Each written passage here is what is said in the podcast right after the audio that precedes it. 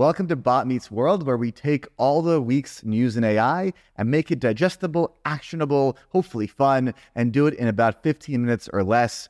Huge week this week. This is, we're capping off LA Tech Week. So I've been running around from event to event. We'll go through all the news, and then at the end, I'll share the prompt of the week. This time will again be in our, in our series of how to make your existing prompts better. This one is extremely important. You should use it for every prompt you use. So I'll get to that at the end. Stay tuned. First on our list is Adobe, and you'll see this this narrative emerge that the incumbents are back. They're fighting back. If the first three, four, five, six months of generative AI was all about these new startups coming out and launching new products, now we're seeing the big guys, the big boys, the big guns coming back and adding generative AI into their current suite of products and they're just so much easier to use because companies already have all their workflows, all their data in these systems. The first one to cover is Adobe. Adobe Photoshop released uh, generative fill, but this is more than just fill. This lets you start with an image that you currently have and create more of an image around it. So you expand it, you can add more features to it, and it's done by Adobe. So you trust it and you know that it's done incredibly well.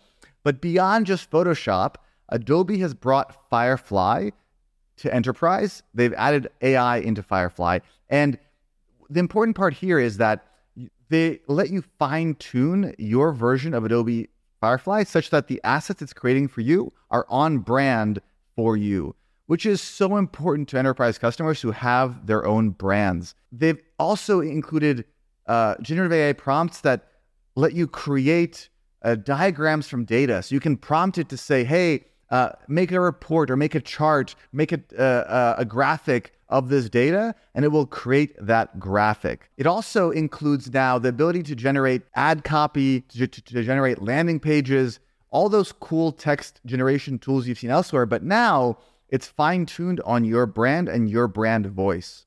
So, again, the big theme here is these big corporations like Adobe, like Google, like Microsoft already have clients and now they're letting clients fine tune these models to their own data versus a startup that comes in and says, oh, we'll generate landing pages for you. That is not as compelling as creating content that is specific to that brand. Next on our list, we have HubSpot. Again, they've been around for years. They're really good for being a CRM and helping uh, businesses put out landing pages as well and, and creating those onboarding flows and funnels. And now they have put out their own AI marketing asset creator. So again, nothing new here. It makes the same landing pages, the same emails, the same ad copy that you've seen other generative AI projects create. But you already have a lot of your data in HubSpot if you are a HubSpot user, and now you can stay in that universe. So the big thing for executives at companies, at, enterprises now, is making this decision of whether they should experiment with some new startup that's just come out of, of the gates and is offering this tech, or wait a few months or maybe even a few weeks for the tools that they're already using to just integrate these same generative AI features into their existing toolkit. And honestly, at this point, it probably makes sense to wait and let your existing toolkit integrate AI uh, naturally and natively versus trying to integrate these l- little third party upstarts that are probably going to be duped, uh, or I should say duplicated uh, by your incumbents soon. Uh, the next incumbent is Google. So Google released its generative AI studio. So their latest model is the PaLM 2 model. And now they've offered it up as an API. So developers, just like back in October, uh, developers could freely code against the OpenAI GPT at, at the time, GPT-3 models. And that started this whole innovation of startups coming into the ecosystem and incumbents pinging the OpenAI APIs to in- include generative AI in their apps. Google has now opened that to all developers. And they have this thing called the Generative AI Studio, which is very similar to the playground that you see in OpenAI. They also released this thing called Soundstorm, which is incredible. So this is synthesized audio that's a dialogue. So imagine two people speaking to each other. So the following was created by AI of two voices speaking to each other. And I apologize for this other airplane uh, that's passing by. But here we go. Ready? I'll play this for you. And it's uncanny that this is generated by AI. Here we go. Where did you go last summer? I went to Greece. It was amazing. Oh, that's great. I've always wanted to go to Greece. What was your favorite part? Uh, it's hard to choose just one favorite part, but yeah, I really loved the food. So the seafood was just taking a scripted dialogue and creating audio from that that actually sounds like two people responding back to each other is a game changer. You'll see this now being used in everything from podcasts to movie and TV scripts. Uh, this is a huge advancement, and I can't wait to see how Google opens up this API to the world because, on the one hand, it's very powerful, it will create so much content. On the other hand, it's very dangerous because clearly I can barely tell apart that, that this is AI uh, created. If you saw a video of two politicians speaking to each other, you probably would believe it was true as well. And so this is very dangerous, but very powerful technology. Taking a detour now for all the nerds in the crowd. In, in the past week, this AlphaDev created a new algorithm for uh, sorting. So sorting is simply if you have 10 numbers, uh, 10 random numbers, how do you sort them from smallest to biggest? And we've kind of taken for granted now that this just works. Most software development languages now just have a sort function. But behind the scenes, there's a lot of really low level code that actually does that.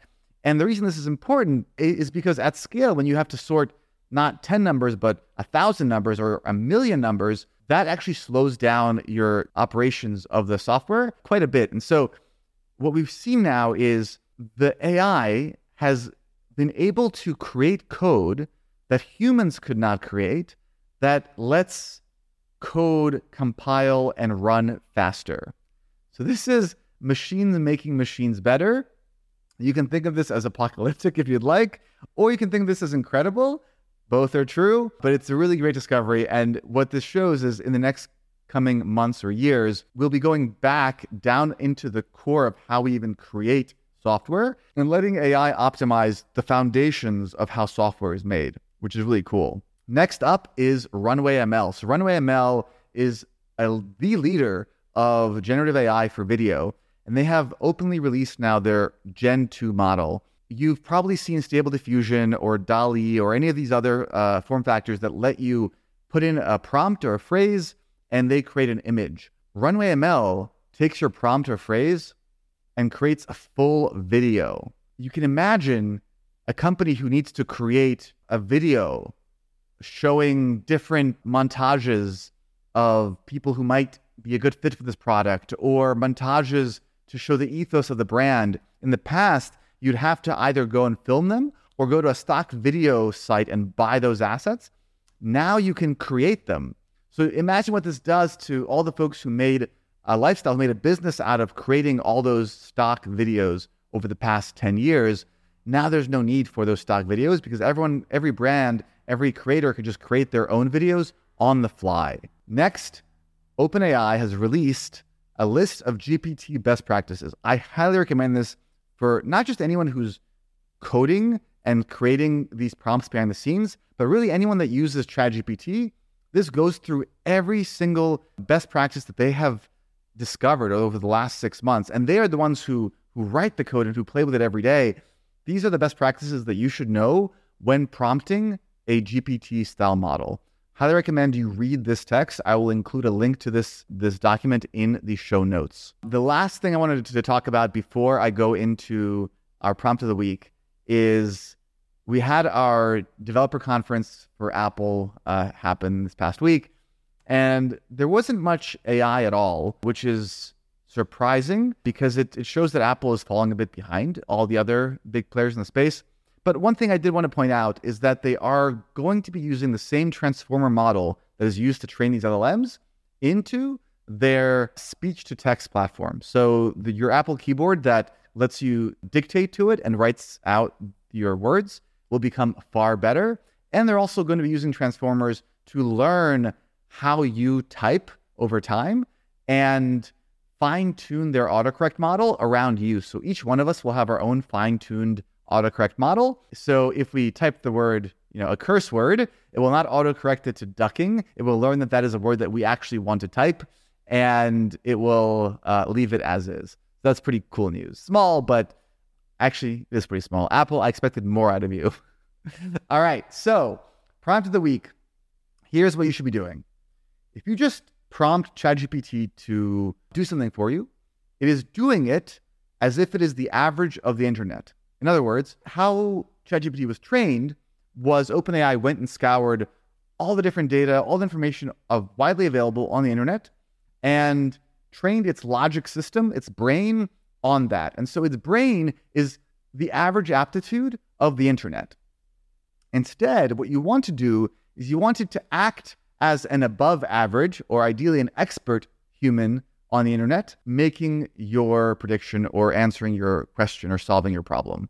So, for example, if you're looking for marketing advice, don't just ask it to write some ad copy or write a slogan. Start by saying, You are an expert digital marketer. Or start by saying, You are an SEO specialist. Or start by saying, You are an expert business coach.